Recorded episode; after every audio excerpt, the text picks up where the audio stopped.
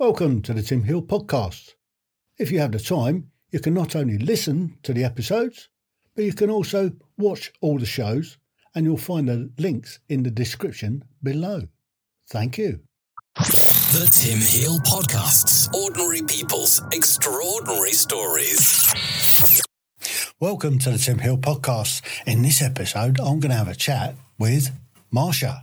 So, Marsha, if you can tell me when or where you were born, mm-hmm. if you could describe what it was like where you grew up, the schools you went to, and the education you received. Because you're a oh. lady, we don't ask where you, when you were born, but where. Oh, I can tell you, it's fine. It's fine.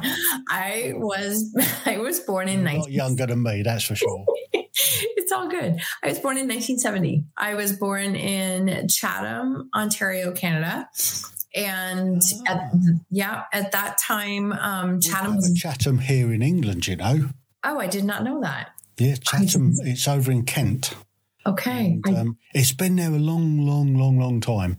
Um, I mean, Henry VIII used to keep one of his boats there, and uh, they used to have um, all sorts of ships run out, run out just off the Thames, actually, Chatham. So there you go.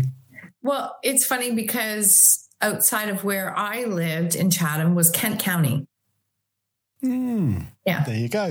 Yeah. So the county of Kent, the Garden of England. oh wow. So where I lived was it I mean it was a city and um, we lived on the outskirts there was some farm area around us and but chatham was very much um, factory industrial cars was a lot of um, jobs in that way.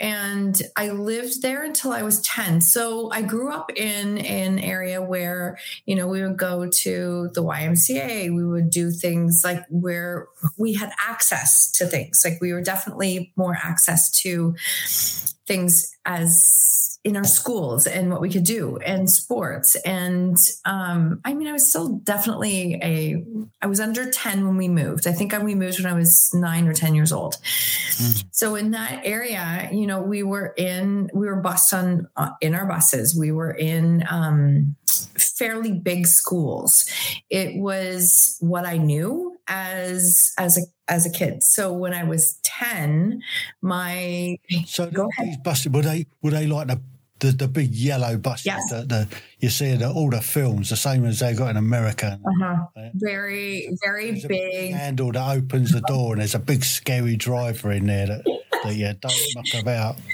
Yes, I can say it was definitely, I mean, we were on buses all the time. It was nothing to be on school buses, to be on city buses. It was just something that we did. Um, I can say, for timing's sake, um, I was very much a vibrant redhead when I was a kid. And in 1970, like in the 70 to 79, when I was in school, there was only a couple of us in all of school. That was not the norm. Like we definitely were different. Ah. Whereas now it's nothing to see redheads. It's really not, it's not anything, but it was very different then. And I was very much the brunt of a ton of jokes, a ton of, I was the only redhead in my whole family. So you don't want to know how many times I heard milkman jokes. Milkman jokes is what I heard. I know. So being a redhead, I guess you must have some Scottish I somewhere along the line. Yes, I have Scottish. Um, that's a big joke in my family. I definitely have Scottish. I am born in April, so I'm an Aries. If you follow any astrology, which is a Ram, which is very true. I'm very much a Ram. Um, yeah, I am. So redheaded, stubborn, Aries, Ram, was who I was then and still who I am now.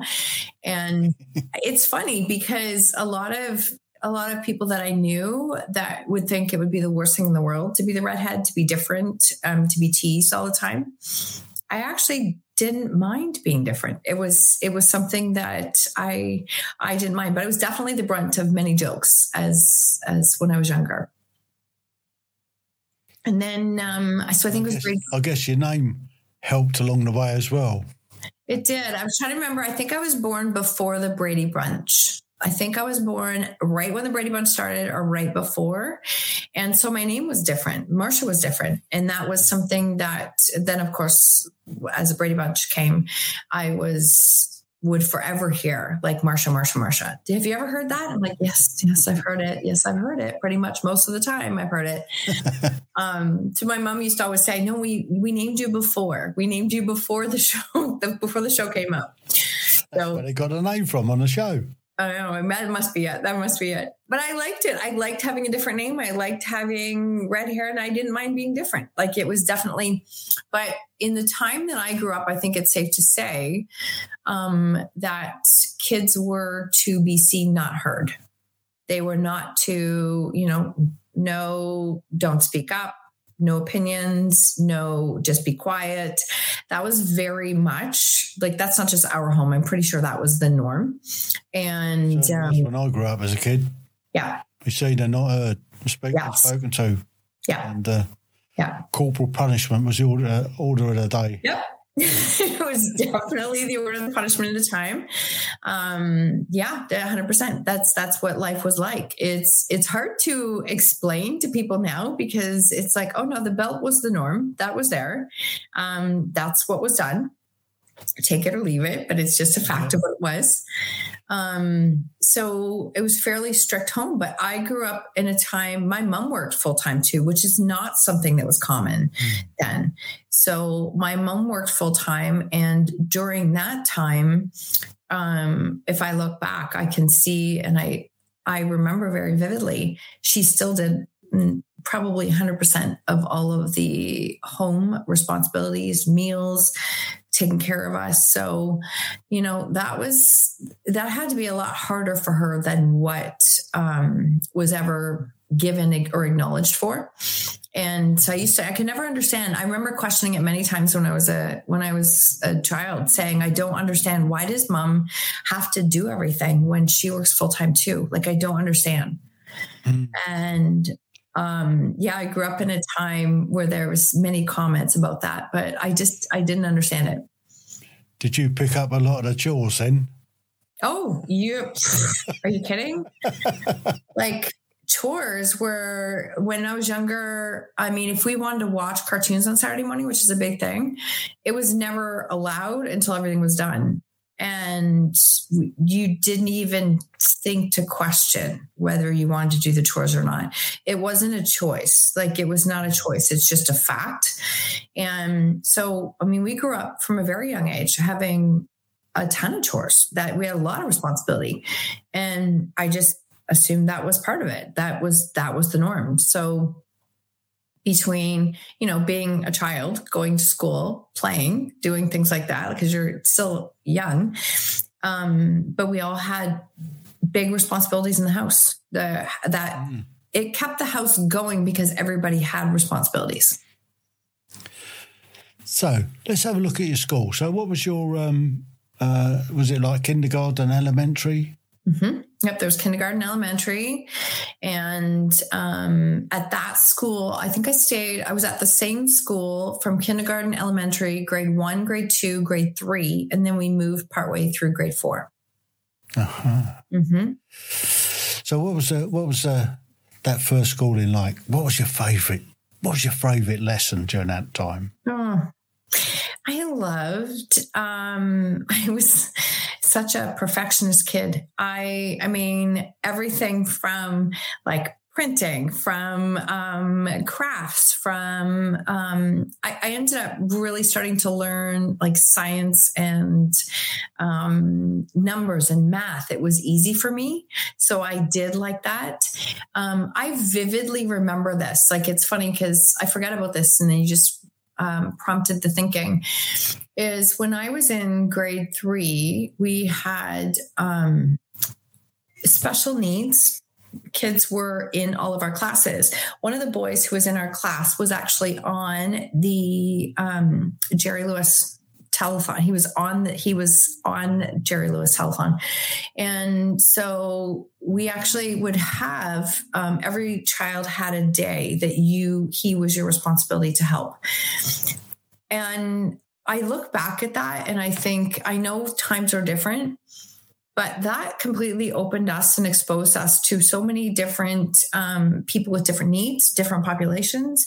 And i still think that that was actually very very important from a young age. There was no um, segregation teasing anything like that. We actually we we grew that that was the norm it was like that was my day to take care of everything that were his needs. So I think there's an advantage. I know things aren't done like that now, but that was a very interesting time, and that was the norm for us. Mm-hmm. Ah, mm-hmm. so that was that was instilled in you uh, from a fairly early age, then. Even yes, though was. they was taking the mickey out of you because of the colour of your hair, right? uh, the the uh, the special needs kid in the class got off light then. Yes, he did get off right. He did. He did. We just we just really spent time taking care of each other. And um, I just remember it being a fun time. I remember it being a fun time. It was very early memory for me though, because I said we moved when I was nine. And then when we moved, my parents moved us for a job opportunity to um, oh, I should back up because I think this is a neat part of the story. Sorry. There was a time i think it was in grade two my parents were able to um, buy a house that was going to be torn down. This was their house that they bought and they were able to buy it for a dollar because it was going to be torn down. They bought the house and they moved the house. So i remember as a kid seeing this house put on a truck and being moved across the city and that was our house. But at the time i yes it cost them to move the house and do and buy the property and all the things but the opportunity to buy a house that was available for a dollar was something. I remember my dad my dad has been an entrepreneur his whole life. At that time he was like it's impossible to pass it up it's meant for us. So mm. I remember it took a whole summer to move that house, to get the foundation, to get it settled, to move the house. And that's where we lived for the rest of the time that we were in living in Chatham. So they got the old, uh, the mega movers in then to, to sort of just jack the whole thing up, yeah. stick it on the back of a truck, drive yeah. it across the city. Yeah. it was very unheard of, right? It was very unheard of. It was probably 75, um, very unheard of, but it was also an opportunity to, like, they were going to tear it down. They, they didn't want it. Um, they were building up another business property and it was available. And he said, let's, let's take it and make it happen. So it took a good chunk of the summer for that to be moved and settled. So I remember that. I do remember that as a kid because it was a very everybody thought it was really funny that my parents were moving a house, but that's yeah. that was our house. It Puts a slightly different spin on moving house, doesn't it? it moving home, move the whole thing. Yes. How yes. people want that, and sort of the, the house that they've grown up in and, and loved, and then and then you move in house and you you move move the house. Yeah. To the new lo- location. And we moved it to a location where it was like backing onto farm. Um, we still were in the city limits, but we were on the outskirts. And so we were able to get, you know, we had a big yard. Um, we had a, they put a pool in and that's just where we did everything was, was at the house. It was, yeah, I remember that. So, did you use the pool as a skating ring during the winter? No, we did not. No, it was above ground. So, no, we did not. it was no, but we swam like all summer. That's what we did. Mm. We we lived in that pool. Like fish. Mm-hmm. Very much like fish. Very much like fish. So, did you go to the same school? Uh, yeah. Just jump on a different bus. Um, yeah, say I went to the same school. Um, yes, I yes I did, and just was on a different bus. So I stayed at that same school. So you're still having a Mickey taken out of you and still having to look after the mm-hmm. yeah. special needs. Yeah. Yeah. I do remember that very well. So it was fun. It was fun and it was such a in a lot of ways probably a very simple time. Mm. Mm-hmm. So let's move on a little bit. Let's let's let's move up a school. What about okay. middle school? Okay. I so when I was 10, we moved to an area outside of Tillsonburg, Ontario, Canada, um, an area called um, Stratfordville and Tillsonburg. So Tillsonburg has about 12 to 14,000 people. So I went from this big city where I had access to all kinds of things where my friends were. And then we moved to a farm and we lived on this and a true farm. And it was such a a new experience to live. Now all of a sudden it's like we've got a neighbor across the street and then there's nobody for a long time. And then i went to a school that um, until grade the end of grade eight so from four till eight i went to a school that was in a place called stratfordville and it was one school like it was one school where all the grades were, not very big. And that's where I went until I went to high school when I went to Tillsonburg. So my world changed a lot. I know I didn't love my parents for the change. I know I was a like I was a challenging time because your entire life changes, right? Everything is different. Yeah. I guess they didn't move the house for a second time then. They did not move the house for a second time. No, they did not. They did not. no. Had to, had to leave the pool behind and mm-hmm. everything, everything changed. We lived there for a number of years um, at that time. And then we moved to another house again. But um, yeah, it's, it was a, it was 1980 and then like 1980 to, mm, 86 to 89 you know it was some very challenging economic times. Very like very very high interest rates and mortgage. It was i can see all that now as an adult but when i was a kid i didn't understand it. Mm. mm-hmm. so your middle school then? Mm-hmm. what was your favorite class? What one did you get up to in the morning and can't wait to get to? Math science and gym Mm.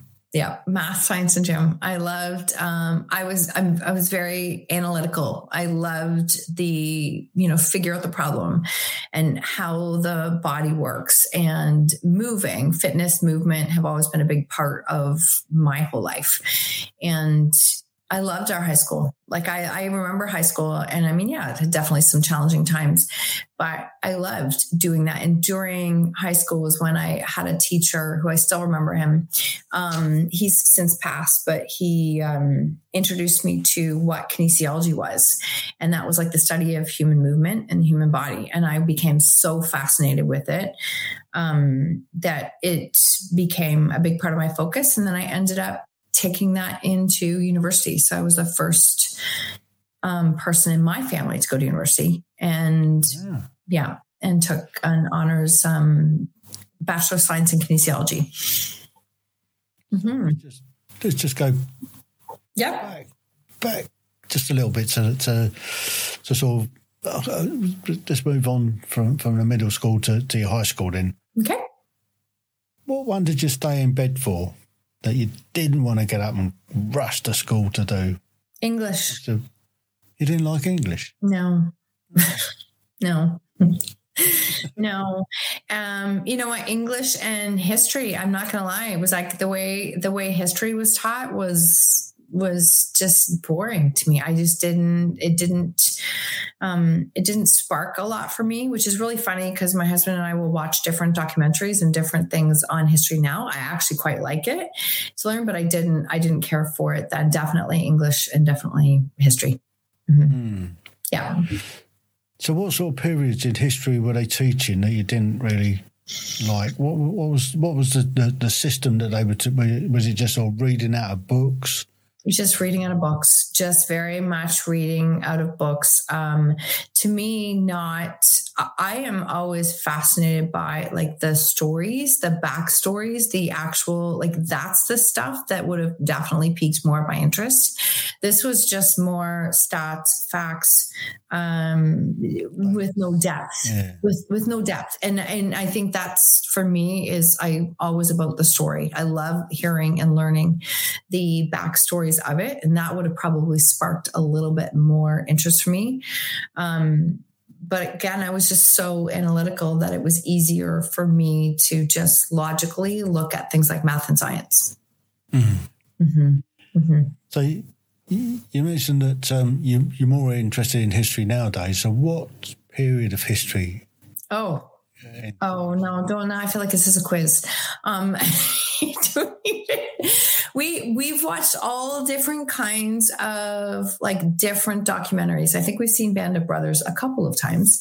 We've watched a few. Um, my husband has a whole slew of them that he loves, and there are some I sit down and I just love learning backstories of World War II and different um, times in history. We went to, when we were in Washington a number of years ago, we went to the Auschwitz Museum. Like, I don't think it's called Auschwitz Museum, but maybe it is. And we, we spent, I know this sounds very, it might not sound, it's not positive, but we spent the day and not just going through it, like reading. I wanted to see and understand how things led to get to where they did. Like, and I found it's, it was, it's hard. Pardon me, it was hard. But I like learning like that. I like understanding um, how did things come to be the way that they did, and it didn't happen by accident. It didn't happen overnight. When you really start to read that backstory and see how he came into power, it to me, I just I just like to learn that way and see the whole story. Mm. Mm-hmm. Yeah, it's, it's, it's, it's quite uh, it's quite a thing to understand how the Second World War came about. I mean, it's you know we we joke about it uh, uh, with the Germans that they started it and they said no, we didn't, and said yes, you did, you invaded Poland, but it, it goes back a long way before then. Exactly. And, um, I mean, it goes back to sort of, I guess, just after the Second World, uh, after the First World War, where Hitler was a uh, just a jumped up little corporal in the uh, in the Austrian army, and and how he's thinking, where he got locked up, and then he wrote, wrote Mein Kampf, and and then pushed his ide- ideology. Germany was on its knees at the time, and, and he gave them some hope, and uh, yeah, they followed like sheep, unfortunately, and uh, we ended up where we did. Yeah, it's it's like I said, I know it's a difficult topic. Um, but I know as an adult, like I, I, definitely we watch and learn, and that's I do. I, I feel almost, especially if it's a story that I hear and it's a war story, or and especially if they say it's based on a true story, I almost feel like I owe it to somebody to watch that because that's a story that is that deserves to be shared and it's a story that deserves to be heard. Um, so yeah, I, it's funny because I do definitely watch more um, different history documentaries now than I would have ever thought that I would. Mm. Mm-hmm. I mean, one thing that I find with documentaries are okay, but but uh, films, mm-hmm. um, particularly films made in Hollywood, they they they tend to put the Hollywood spin on it. Yes, they do. They they they, they tend to use far too much poetic license, mm-hmm. um, and, and, I prefer to watch a something like the Sharpe series uh, for the Peninsula Wars, where they they kind of don't jazz it up too much, um, and it's it, they give you a, a, really good insight into what history was like at that time. Mm. So that's that's the sort of thing, sort of the realistic side of it, rather than the the, the Hollywood yes tinted glasses, rose tinted glasses look at stuff. Yes, so, yeah. So let's let's let's take it back slightly back to uh, to high school.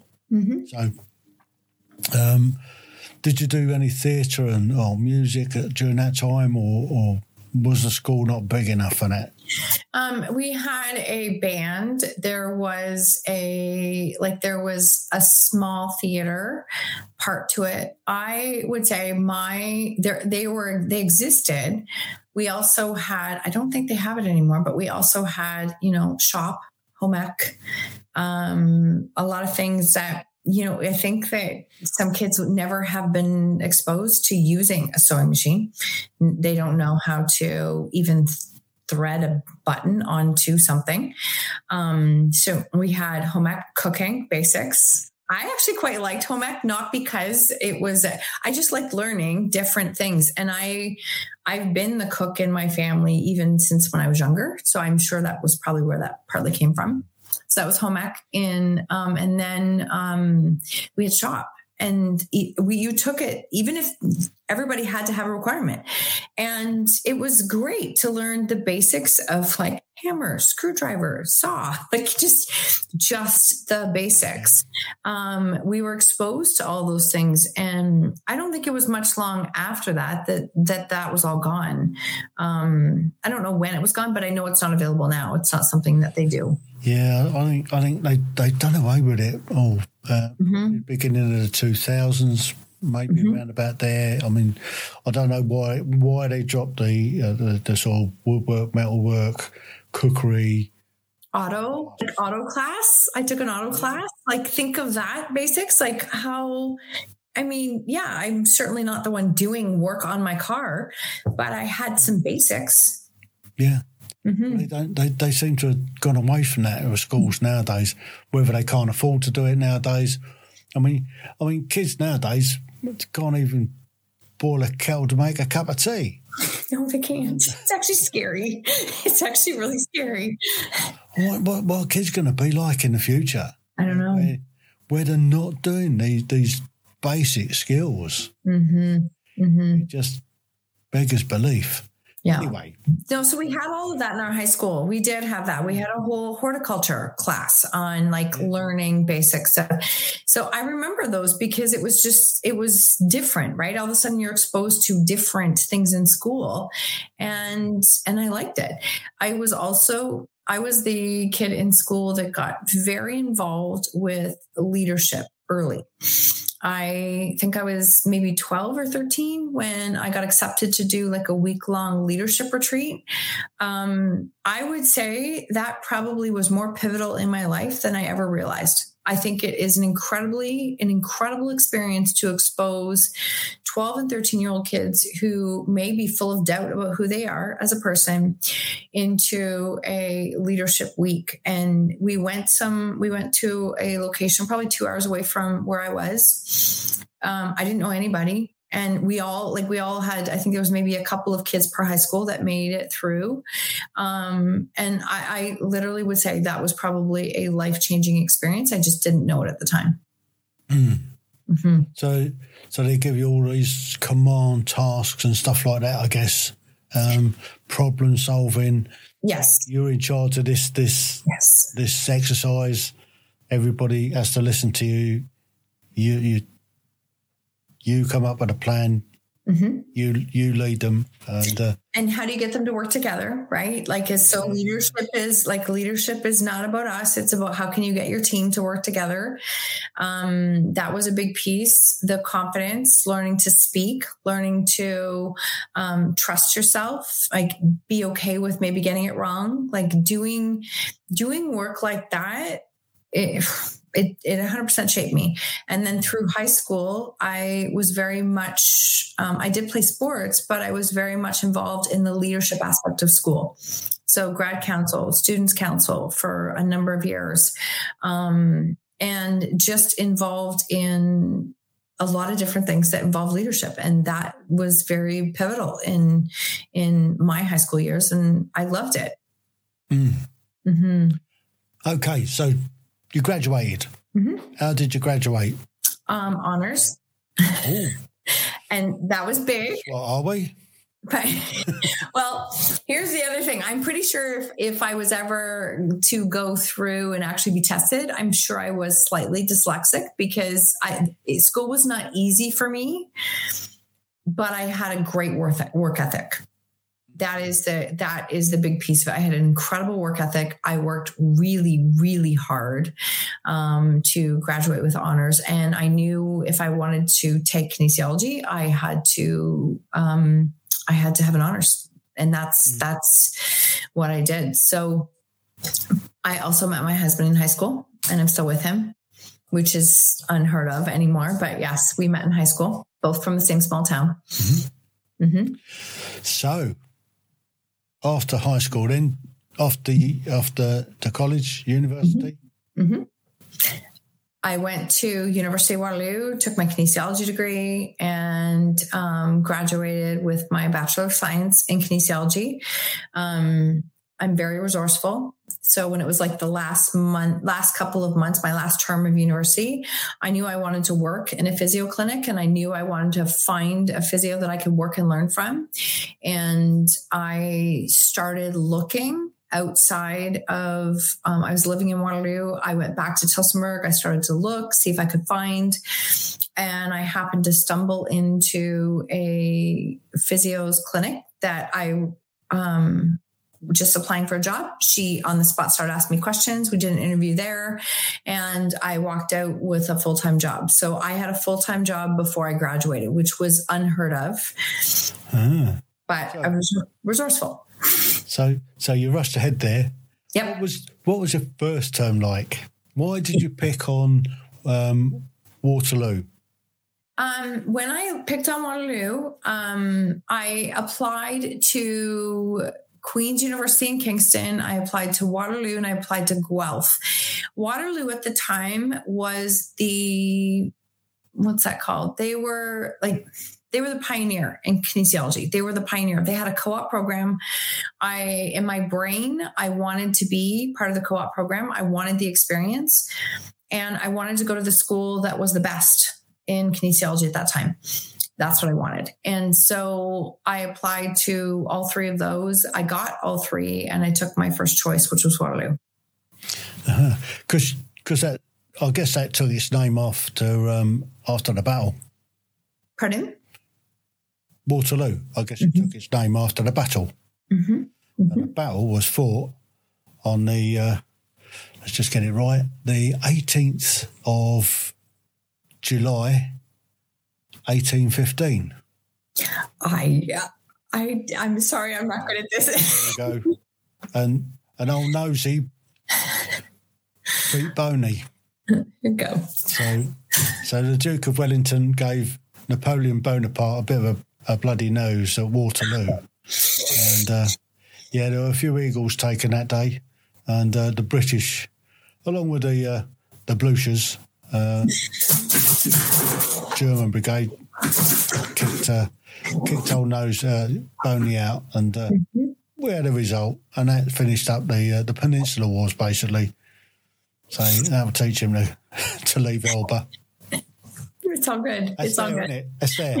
yeah, it's there. It's all good. History. It's, all good. History. So so that's that's where your Waterloo got its name from, which is in Belgium. Yes. That I have that I did hear. I don't know all the details though. There you go. There you There's go. a little bit. Yeah. Little bit of Thank you. Thank you. So, what was the first term like?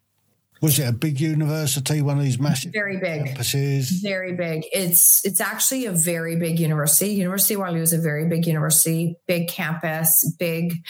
Um, it was overwhelming. I'm not going to lie. I remember it being very hard.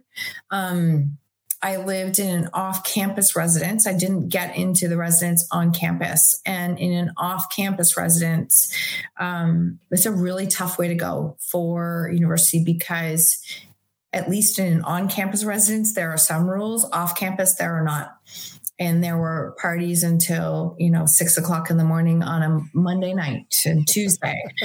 a lot of my, the, the building that I lived in, I think there was 18 women on that floor that I was on.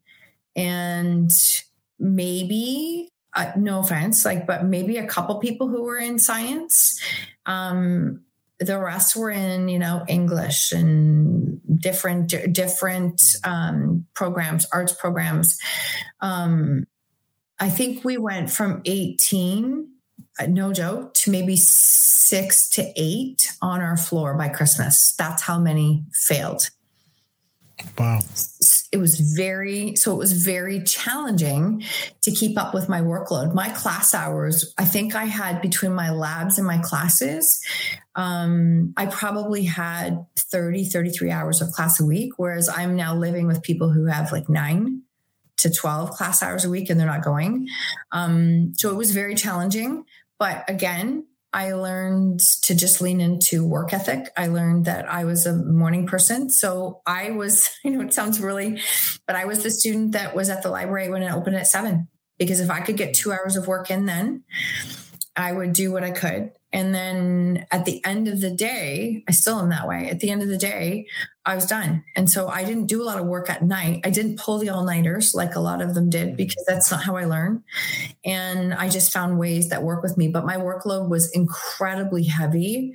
Um, I think by Christmas, we probably, I think that we lost about 20% of our students because the workload was so heavy.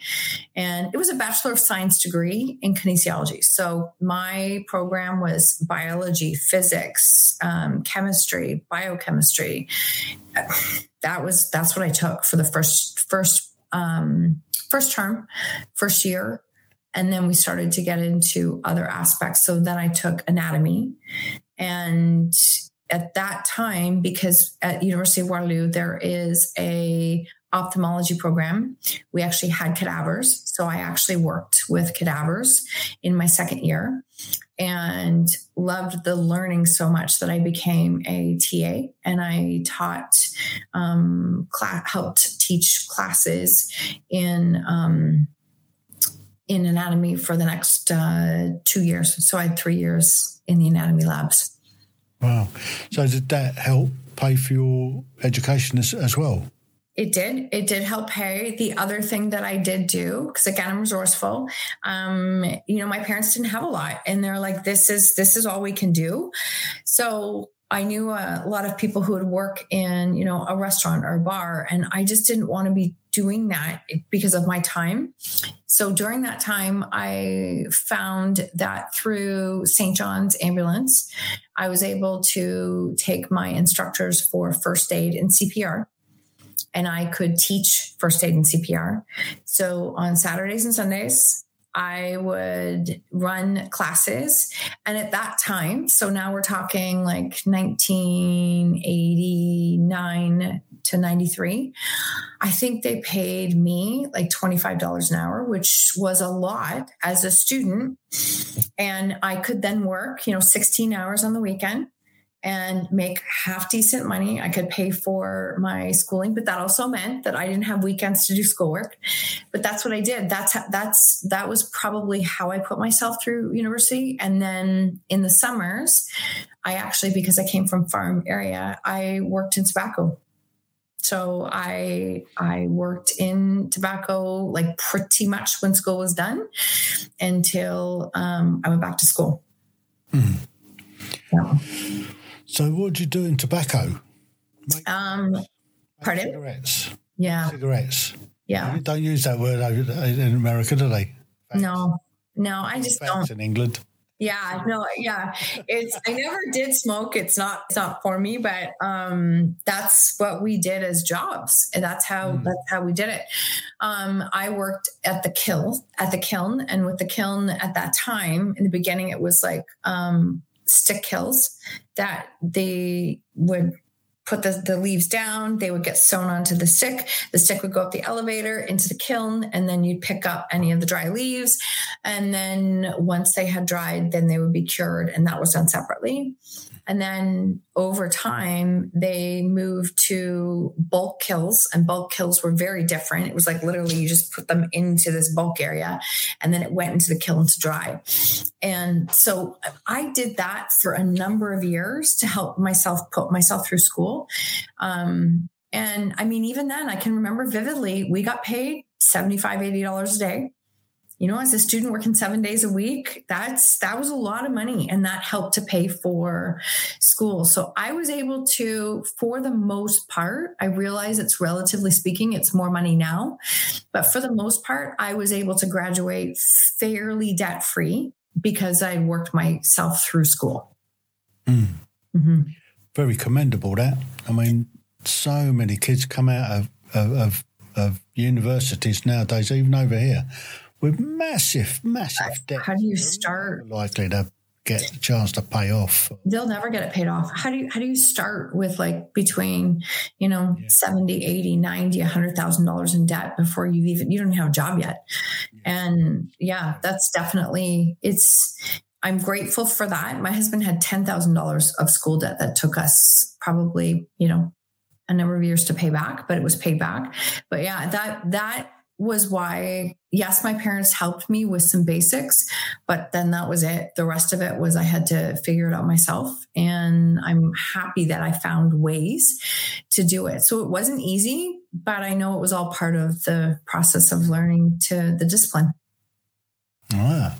Mm-hmm. So now we get to you graduated university mm-hmm. with honours or you, you, you just probably not honors in university probably cl- well close i was close i don't think i was actually honors because the reason i remember that is i tried to apply to medical school i had in my brain i wanted to be a doctor is what i wanted and so i applied to medical school twice uh, three times. I even went back and took some extra credits while I was working to try and increase my marks. But I think if I was honors I was just barely like 82, 81, 82. But in order to get into medical school at that time, it was like 86 to 90 you had to have, and I just wasn't there. Mm. Mm-hmm. So you managed to secure a job mm-hmm. um, back in your hometown. Mm-hmm. Yes, I did. So is that back living with mum and dad? No, no, no. There was something about my generation, and I think it's fair to say this. Like when I left at 18, I don't know if I went back. I think I I think I just it if I would have gone back, I went back for one summer and I worked full time while I was there because there was no there was no coming home for summer and like sleeping in and that was just not even an option, which is fine. But that was yeah. I don't know how many kids I hear nowadays say, "Well, it's my summer. I need I need that time for me," and I'm like, yeah, yeah that's not how it worked. Yeah, no, no. Yeah, I mean the, the, the current generation need a bit of a wake up call. They do. Absolutely. Because, they do. I mean, just beggars belief what they're expecting and, and uh, can't see them getting it somehow. No, we're not setting them up for success, but that's another story. Mm. So, what was the first job like then? Um, my first job was I worked in as a kinesiologist with clients in physical rehab, post rehab. So they were, you know, motor vehicle accidents, they were um, work injuries. They, I had to problem solve on the spot, and I liked that. Like I liked having to figure things out and helping people to get back to what their job was. So at that point in time, um, I worked there for probably um, five, six years, maybe. And yeah, probably at least that. And I worked there um, full time. I, I, it was a great experience. I I had a lot of friends who in kinesiology were working with physiotherapists, and they were literally just making ice packs. They weren't doing anything hands on. And I was with my physio. I was learning a lot, so I definitely learned a ton in those first years, and it was a really good experience. So, did you end up uh, being a, a physiotherapist yourself? No, I did not. No, I did not. Um, no, I after working in that area and seeing how there was a lot of holes in our in our system with physios and how things were done, that I knew that's not the route that I wanted to go. Um, I didn't know exactly what I was going to do, but I continued working in my um, in my field as a kinesiologist. I sat for a number of years until I had my own kids, and then I decided to do something slightly different. Mm. Mm-hmm. Um, yeah. Did you do slightly different? Well, I decided at that time they offered something back through the University of Waterloo where I could take a certification to really build my own um, it was like a certified health professional program. So it was like um like a personal trainer but definitely with a number of different um, credentials that went with it. So i went through all this testing and then i decided that i wanted to start my own business to run my own personal training studio in Tillsonburg at that time. Because what i saw was there was a gap. People would finish their physiotherapy and so they were done according to the standards of what was required from the physio, but they weren't ready to go back to their job yet. They weren't strong enough to go back to their job yet. And there was this gap in the system that I thought, well, maybe I can offer something along that lines to provide people with support. So I did that for probably two to three years and so I was running my own business. Now all of a sudden, I had two small kids, but I was I liked what I was doing. I was really building out, um, and personal training was very new. Still, that was not something that was even existing.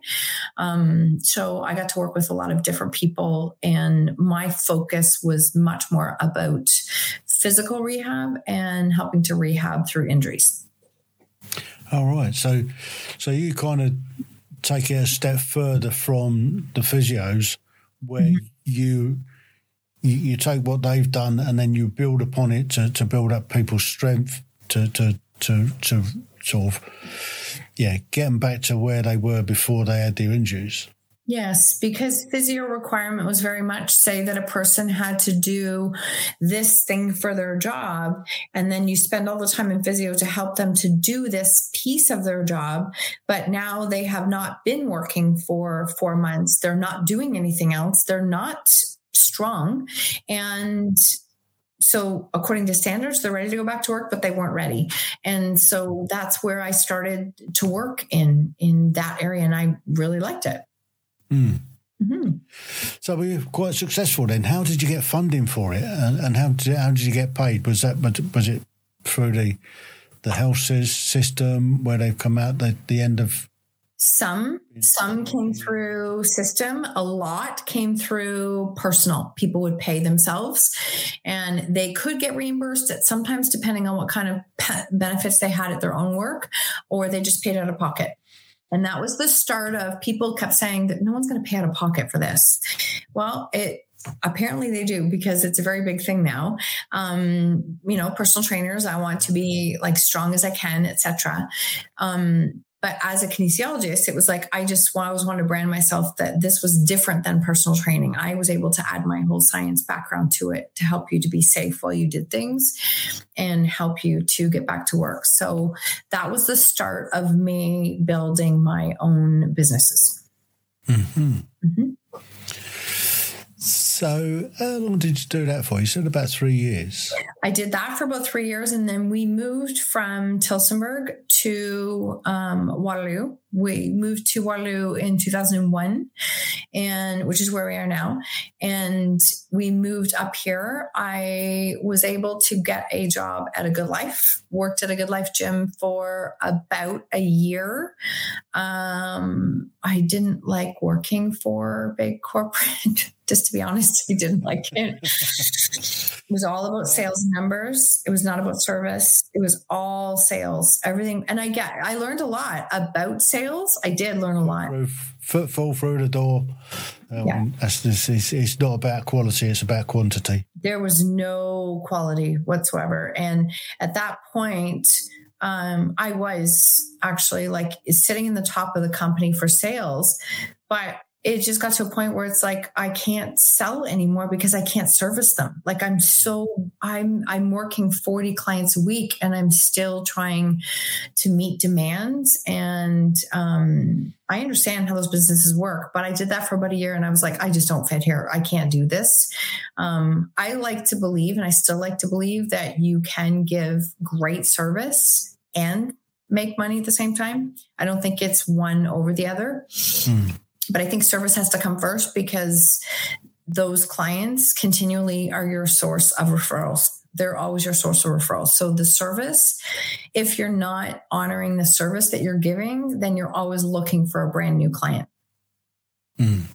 Mm-hmm. So I did that for a year. And then at the end of that, so in 2002, I joined with three other people and we opened up our own personal training studio because I thought I always wanted to have my own studio, my own business. Like, and my kids were young. They were at that time, um, probably six and five. And, you know, my husband was traveling and here I am running a business. It was a very busy, busy time. But I did that because I wanted the opportunity to create my own business too. But just like everything, I did that for about seven years. And just like everything, you you don't know until you do it. And owning a brick and mortar business is not easy. it is not easy. No. no. No, it's not easy. So I did that for, like I said, seven years. And then I just had a point where it was like, I, I don't know if I can do this anymore. We were managing a staff of 12. We still had um, business debt. We were seven years in, and it was just a lot. It was a lot of pressure and a lot of carrying that there was a part of me that was just like, can I just please go work and see my clients and not have to run everything? But that experience was important, right? It's important to to yeah. to gain that knowledge. Um, and during that time, when I was getting ready to leave, I was just going to go and work as a contract at a different studio, just work with my clients, not do anything else.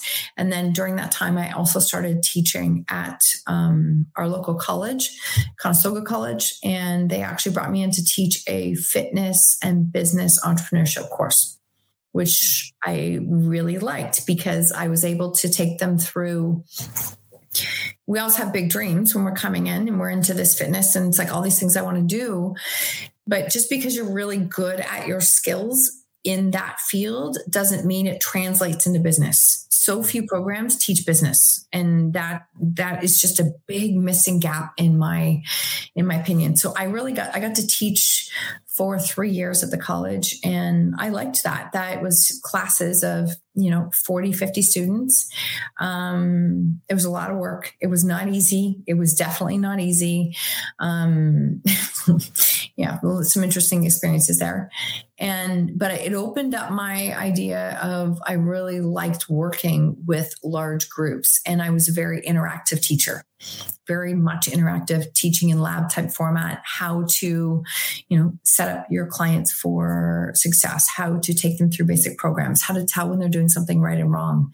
So i really enjoyed those three years. And then i just continued to do my own client work until 2020 and i that's i did that for a number of years. Crashing down. You know what? It did it did. It actually did. Um, if I back up a little bit earlier than that, which is kind of where my story has really started from, is that I, it was about hmm, 2012, 2013, 2014, we started experiencing um, teen substance abuse with my, with our teens. And it it just came out of nowhere was not something that we saw coming was not something that was example in our house. It just it just happened it came. And we went through a number of very difficult years with our teens.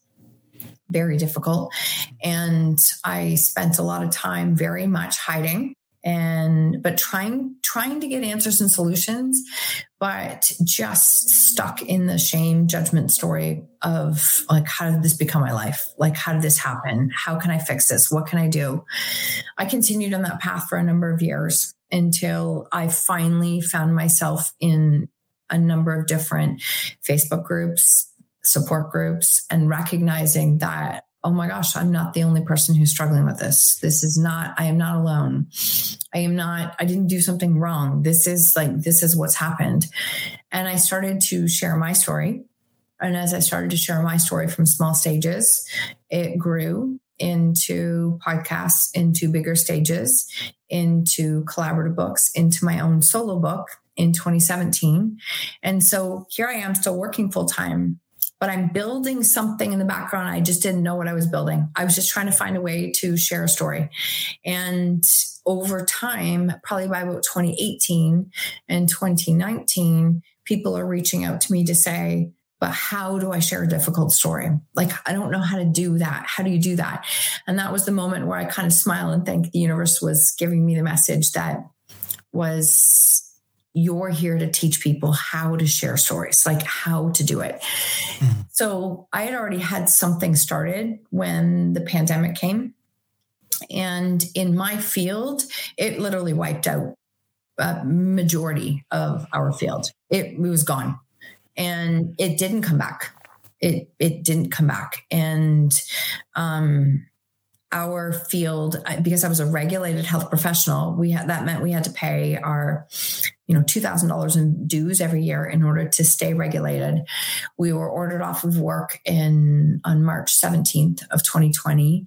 And by August, we still were not working. And so that's when our dues were due. And I just was like, so wait, we have to pay our full 100% dues and we legally haven't been able to work yet.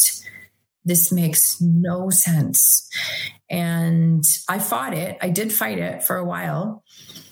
And eventually it was like, then I guess I'm not going to continue. This is I'm I I turned 50 that year and I thought maybe the part of the bigger plan is that I'm supposed to do something different. And so I started my business full time in coaching and speaking and podcasting and writing. And that's when it all changed. And it's been, I've been on that track since uh, 2020. So, mm-hmm. tell me a little bit about your podcast. My podcast is called Own Your Choices, Own Your Life. Um, I started in 2017 when my book was releasing. And I felt very called to start to share stories. The reason is, is I felt at that time that we weren't talking about the difficult things in life, right? We were just not. And there's this stigma behind all of the I don't know how to share a story and whatever was everyone going to think of me. And I I remember saying to a counselor at the time that I cannot find a whole lot of resources where people are talking about these kinds of stories. And she said, maybe that's because you're supposed to. And that just started to open up a thought process for me that maybe I am supposed to. So when I decided to start the podcast, it was let's see if I can share part of my journey and share stories of people who who are open and ready to share their stories and what they're doing with it because of it. And we're into episode, I probably have up to like 450 recorded now. So we've been, there's no shortage of stories. Everybody has a story. Everybody does. Absolutely. Right. And I think that's why I'm so, yeah. yep. That's why I am so passionate about stories and understanding the backstory. So even to tie it back to the beginning, when you asked me about history, when I can tie it to a story and understand part of the story, I love learning about all of all of that. I don't want to just memorize facts. I want to understand how did things get to where they were? How did it happen? What is the backstory that people don't want to talk about? And so I love those pieces of it. So that's my podcast now. And now, since 2020, I release three episodes a week. Two are solos, one's an interview. And I'm continually blown away by the stories that cross my path. They're the stories that, like, you just, you think no one talks about this, these things. And I think it's so incredibly, incredibly important. Absolutely. Mm-hmm. And I guess that's part of what my my podcasts are all about is, is, is getting people's life story and how they got mm-hmm. from where they started to to where they are today and and and and, and their journey and it's mm-hmm. I think that's important particularly for, for future generations because the reason I got into this in the first place was I was working with ancestry and I found my great grandfather who was a chief stoker in the Royal Navy who lived just over in Portsmouth Wow. 1930. And I thought, I'd love to hear what his story was like, how he grew up, how he mm-hmm. got in the mm-hmm. Navy, and etc. etc. I don't have a time machine, so I can't do it. Mm-hmm. And then we got into lockdown. I, I, I, got to thinking, well, if I don't tell my story, it's going to be lost. Mm-hmm. Uh, and it, it's kind of gone on from there. And this is this is where I am now. so that's all. I love it. Their stories. I I love it and I love like this is it's a very unique podcast because this has not been and I and I love it because now I'm I'm even I mean I when I wrote my book I went back and I looked at a lot of my own stories and my own timeline but even this conversation helps me to see like the leadership skills early in life have paid out the the other things that I did the challenges that I had certainly paid here. Like it, it all ties together when we actually look back at our stories. We just don't tend to see it. Mm. Mm-hmm. I think if, if, if somebody in the future can look back at, at, our stories and and learn from it, because that's that's what happens with history. You learn from history, Mm-hmm. And there's so many people at the moment out there trying to change history. you can't change it. You can make history, you can't change it. And Ooh, what a great sentence. What a great sentence. and that's that's what I'm all about is is is learning from other people's history. Mm-hmm. Mm-hmm. I, I love that. I love the concept. I do. I really do. I love the concept of what you're doing and how it's unfolding because I'm super passionate about sharing stories. I, I wish, I wish people had been sharing stories earlier because I spent probably four years thinking that I'd screwed up. I was a mom who had done it all wrong. Like what what did I do wrong? Why did we deserve this? And if it could happen to me, like what what was wrong with me. And that's all i could think of. I know that sounds very self-centered but that's what i felt is that i'd screwed up. It wasn't until i started to really started to reach into other groups and understand that there were thousands of other parents who were struggling too. But we don't know that because we don't talk about the difficult things in life. So when i decided to start the podcast and I've shared this story before, um, but I when I decided to start the podcast and I decided to write the books, I wish I could say that I had full support of everyone around me, and that's not true. That's just not true. It's not true at all. They were scared. People hide from the truth, Yes. and particularly if it, if it's affecting those around you. Yes. It's really, really difficult to to to bring a difficult subject out into the open. Mhm. Um, and yeah, it takes an awful lot of courage. Yeah. I I think that would be my message for anybody who's listening. If you feel something pulled on you, like you feel like you're being pulled to do something, it doesn't have to, it might not even make sense to you. It doesn't have to make sense to anyone else. I knew, I knew in my heart that I was doing it for the right reasons. I knew I could do something good with a really difficult situation.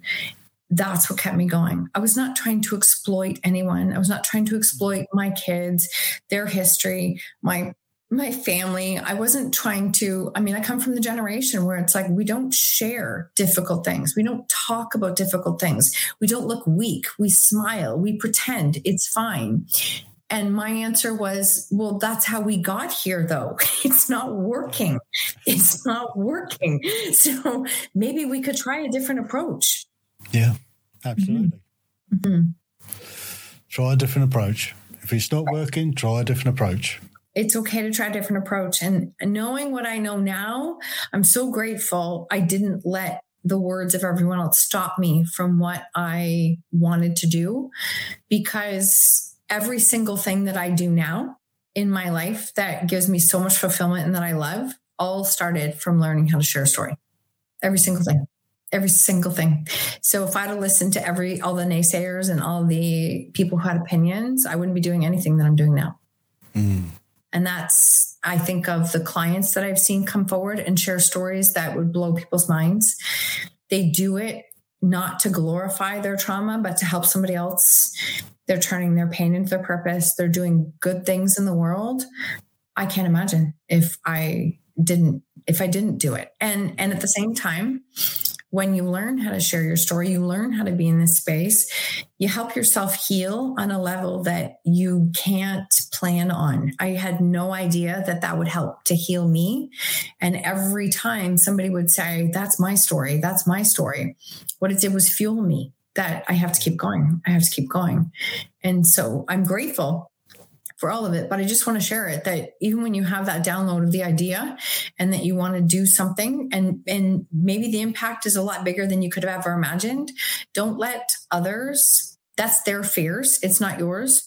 Don't let their fears stop you because you could be on the verge of creating something that is so beautiful that can impact and help so many people. And that's what matters. Absolutely. Mm-hmm. Well, Marsha, I've thoroughly enjoyed this last hour. That has been a real inspiration. Mm, thank you so much for having me, Tim. Honestly, I I have enjoyed this walk down memory lane, the walk that I have not thought about in this context for a long time. So I have very much enjoyed it. You're most welcome. The Tim Heal Podcasts. Ordinary people's extraordinary stories.